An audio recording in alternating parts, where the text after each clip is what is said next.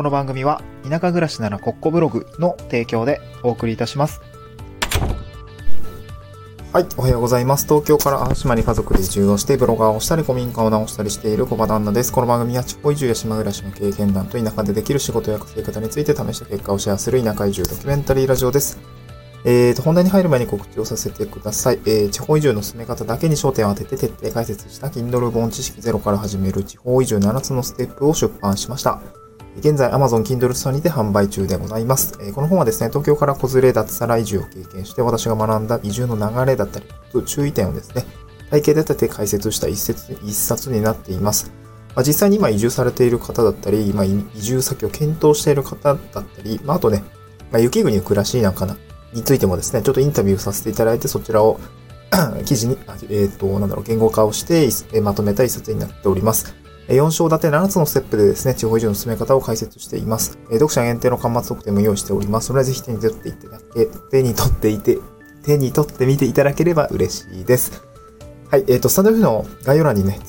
書籍のリンクを貼って、Amazon のリンクを貼り付けておりますので、ぜひご検討してみてください。はい。ちょっと今日更新が遅くなっちゃいましたね。今日月曜日ということで、今日からまた1週間なんですけど、今日で、あれですね、1月もおしまいということで、なんかもうあっという間だったなという感じですね。1月は何やってたんだろう。結構いっぱいいろんなことやってたし、いろんな変化があった月だったんですけれども、皆さんいかがでしたでしょうか。またね、2月始まりますので、そろそろ確定申告の準備もしないといけないかなと思って、昨日僕はずっとやってたんですけど、終わんないですね。もう全然仕分けが進まないみたいな。一個一個確認しながら、これって何の勘定科目なんだっけとか、これって、税金どうなってんだっけ、源泉徴収されてんだっけみたいな、そういうものを確認しながら一個一個やってたんですけど、ちょっと思わなかったですね。また今日もやりたいなと思います。はい、今日はですね、月曜日ということで地方移住のお話をしたいなと思います。今日はですね、古民家をリノベして豊かに暮らすが大変な3つの理由についてお話をしたいかなと思います。この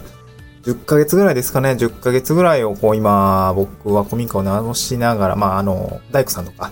コムデさんとか、設計士さんとかと協力しながらですね、古民家を直しているんですけれども、なかなか大変だよねっていうところで、この古民家をリノベして豊かに暮らしていくまでのが、暮らしていくっていうことがね、想像しているよりも大変なんだよってことをですね、ただこれ、結構ね、楽しさとか夢みたいなのはやっぱあるので、多分その、夢を壊すって話じゃなくて、こういうのを考えた上で、こういうのがあるよってことを知った上で、挑戦してみましょうねっていう話なので、ぜひ、聞いてみていただければなと思うんですけど、3つ理由があるかなと思って、1つは古民家を得るまでが大変。2つ目が古民家を片付けるまでが大変ですね。で、3つ目が、古民家に住み続けるのも大変というような形ですかね。この3つ、私が今感じていることをですね、お話をしたいなと思います。1つ目は古民家を得るまでが大変ですね。これは空き家、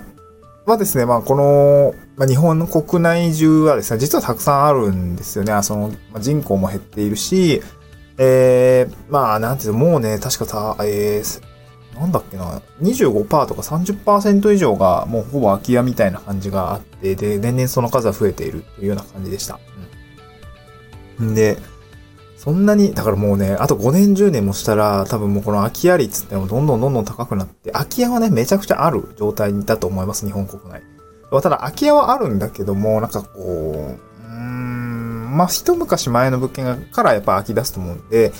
すぐに住めるような、修繕いらずの空き家っていうのはなかなか見つかんないかなと思います。この古民家っていう類のものであれば、なかなか修繕いらずだとちょっと難しいかなと思います。で、何年も放置されてしまうと、家ってこの風通しが、なくなっちゃう、空き家になって締め切られた状態だと、やっぱ湿気もこもるし、そうなるとやっぱ結構すぐって、家って傷んじゃうので、人が住んでいるってことがね、結構家にとっては重要であります。で、僕が今直してる家は割と、半年から1年ぐらい空き家だったのかな。なので、状態としてはね、そこまで悪くないんだけど、ちょっと住むにはちょっと若干修繕がいるなっていうところで、水回りとかも全然ね、トイレなんかもボットン便所だったんで、それを水洗に直したりとか、お風呂もね、ユニットバス入れたりみたいな感じにも直してるんですけど、やっぱそういう修繕がいらない、すぐ住める古民家っていうのはやっぱなかなかないし、あとすぐ埋まっていくっていう感じですかね、出てきたとしても。なのでゴミ箱見つけるまでがやっぱり大変ですっていうことですね。うん。であと空き家なんだろうね、空き家もね、空き家はあるんだけど譲れる空き家があるかっていうとなんかそれほどなんか難しいところがあって、今空き家バンクとか進んでますけれども、結構ね、家には結構思いが詰まっている人が多いと思うんですね。まあ僕も今持ち家持ってるわけじゃないんで、まあ実家とかはね、あるんだけれども、なんだろうな、まあ、例えば実家が誰かに譲りますって言った時、確かに、あ、なくなるんだ、みたいな感じには多分なると思うんですね。こう譲る人の思いってのはやっぱそこには詰まってるので、簡単に譲れないとか。あとなんかそれがね、それが多分一番かな、譲渡できないみたいなところの理由がやっぱあるのかなと思うんです。空いてるはずなんだけど、信頼してる人にしか譲りたくないとか、やっぱあると思うんで、まあ外部の人がポンと入ってきて、これ空き家でしょみたいな感じになったとしても、それはちょっとなかなかね、譲る気にはなれないっていう感じかなと思います。で、あとね、得るまでが大変のなんか、もう一個の理由が、土地の権利の整理がね、全然進まないですよね。そう、土地の権利の整理が進まないんですよ。そう、これは私も結構整理してみて結構大変だったんですけど、そうなんですよね。相続の関係だったりもするし、で、相続人がね、誰かわかんないみたいな、めっちゃなんて、次へってなっちゃって、そこの整理が進まないことによって、まあなんだろうな、引き継ぐことができないとか、売りに出すことができないって結構やっぱあるみたいで、そこはね、でも空き家バンクの、まあ、担当の方とかが一緒にこう考えながらとかやったりとか、あとまあ弁護士さんとか入れたりとかっていうところもあるんだけど、やっぱね、そんな、すぐには進まないので、ここもやっぱ難しいところかなと思いますね。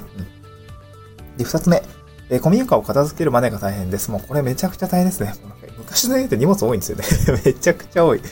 もう僕一年もずっと片付けしてるんですけど、やっとね、やっとなんか終わってきたって感じ。そう。もういろんなものがありますよ。もう家具だったり、家電だったり、そして、まあ服だったり、ほんま雑多なものがいっぱいありますね。まだ片付けきれてないんですけど、だいたいね、8割ぐらいは減ったかな。そう。そうで、前の家主さんがね、めちゃくちゃ DIY する人のような感じで、棚とかもめちゃくちゃあるんですよね。多分廃材で作った棚とかめっちゃあるんですけど、いや、めちゃくちゃ捨てるの大変でした。全部薪にしたんですけど、木は全部薪にして、なんだろうな、あとね、めちゃくちゃ冷蔵庫とかね、そう、昔の家の人とか、こっちの家の人とかは多分、農家さんも多いんで、家の中に冷蔵庫あるし、外作業もするじゃないですか、農業の人って。で、なんかそのままさっと飲めるように、外にも冷蔵庫置いとく。納屋とかね、物置とか、倉庫にも冷蔵庫置いとくんで、やっぱりなんか冷蔵庫がね、5台ぐらい稼働してるんですよ。そう、お隣さんにも聞いてみたら、お父さんもね、結構外でアグレッシブに農業やったりとか、いろいろやってるんですけど、聞いてみたら、確かにうちも5台あるわ、みたいな。まあ、ちゃんと動いてるよ、と言ってたんだけどね。そういうのがあって、で、実際その片付けるのがめっちゃ大変でしたね。もう、だって冷蔵庫5台、洗濯機2台、ブラウン管のテレビ3台ありましたからね。どんだけ捨てんねんみたいな感じの。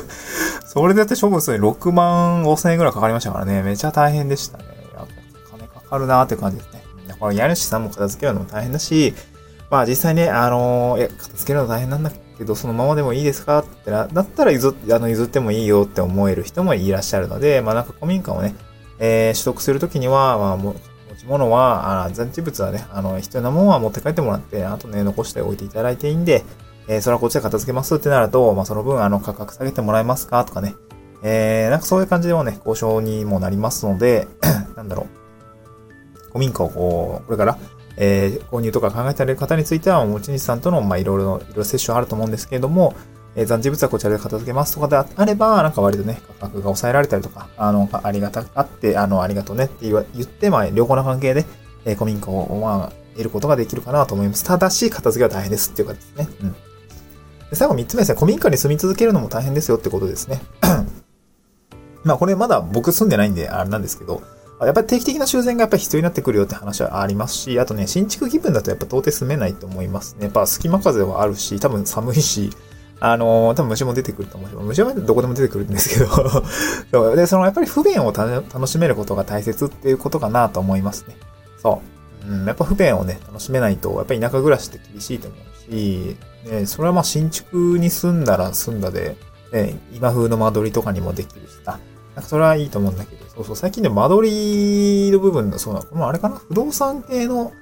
なんか、資料制作作戦案件のやりながら、あ、確かにこんな感じであるねと思ってたんですけど、その、まあ、なんだろうな、デッドスペースがないようにすごい工夫された間取りなんですよね。今の、まあ、例えばマンションとか、アパートとかって。なんかそういう、あ、確かにそういう間取りだったら、確かにデッドスペース生まれないね、みたいな感じあったりするので、やっぱそういうね、間取りにはなってないとか、普通に押し入れがあったりとか、なんだろうな、よくわかんないスペースあったりするじゃないですか。古民家って。そういうのがあったりするので、やっぱ不便を楽しめるっていうことも前提に、まあ住み続けないといけないかなっていう感じですかね。うん。はい。今日はそんな感じでしたね。古民家のお話ですね。まあ私も今直してるので、まあ多分来年以降もずっと続けるかなと思うんですけど。うん、まあ僕も参考にしていて、まあ同じ淡路島にですね、古民家直しながら YouTuber やってるですね、上岡夫婦さんという方がいらっしゃるんですけども、まあ、僕、すごくね、勉強になったりとか、こんな感じで古民家直していくのねってのはすごくね、わかりやすい動画がたくさん詰まってるので、ちょっとご紹介しておこうかなと思って、まあ先日ちょっとズームとかでお会いしたりとか、まあ普通にね、青島来た時に僕も DIY で古民家直していくんで、ちょっと勉強させてくださいってことで、まあ同じ淡路島にね、いるんで、普通に車で行ってお家見させてもらって、いやなんか部屋めっちゃ直ってるやんみたいな、動画より進んでるみたいな感じの話をしながら、YouTube をね、やられてる方なので、まあ、ぜひ見ていただければなと思います。スタンドFの概要欄にリンク貼り付けております。はい、今日もね、まあ、これからちょっと水道管壊しちゃったね。この前、今日直しに行かないといけないんですよ。そう、水道屋さん来てくれて、うん。そうなんですよね。そう。ちょっと今日直しに行きたいなと思います。はい、そんな感じですかね。スタンドFではこういった、地方移住の話だったり、まあ、明日はね、地域おこし協力隊の話をしようと思ったりとか、あと、移住後のね、働き方っていうことで、主にはまあお話をしております。まあ、ブログの方もね、移住後の働き方戦略室という形で、メディアを運営していたりしますので、まあ、移住後ね、その移住後の暮らしを維持するためにやっぱ働き方をね、しっかり、なんだろうな、まあ、就職もそうだし、自分で起業するもそうだし、そしてパラレルワーカーとして副業をしていくっていうようなこともやっぱ大事になってくるかなと思います。やっぱ収入がなければ暮らしを維持できないので、そういったところをですね、絶対移住をするとぶち当たるはずなので、まあそういったところをですね、なんかこう、tips だったり、何か学びになることが一つずつ、お話できたらいいかなと思います。Twitter の方もね、やっておりますので、ぜひ、見ていただいて、なんか有益そうだなと思ったらフォローしていただければ嬉しいです。また次回の収録でお会いしましょう。バイバイ。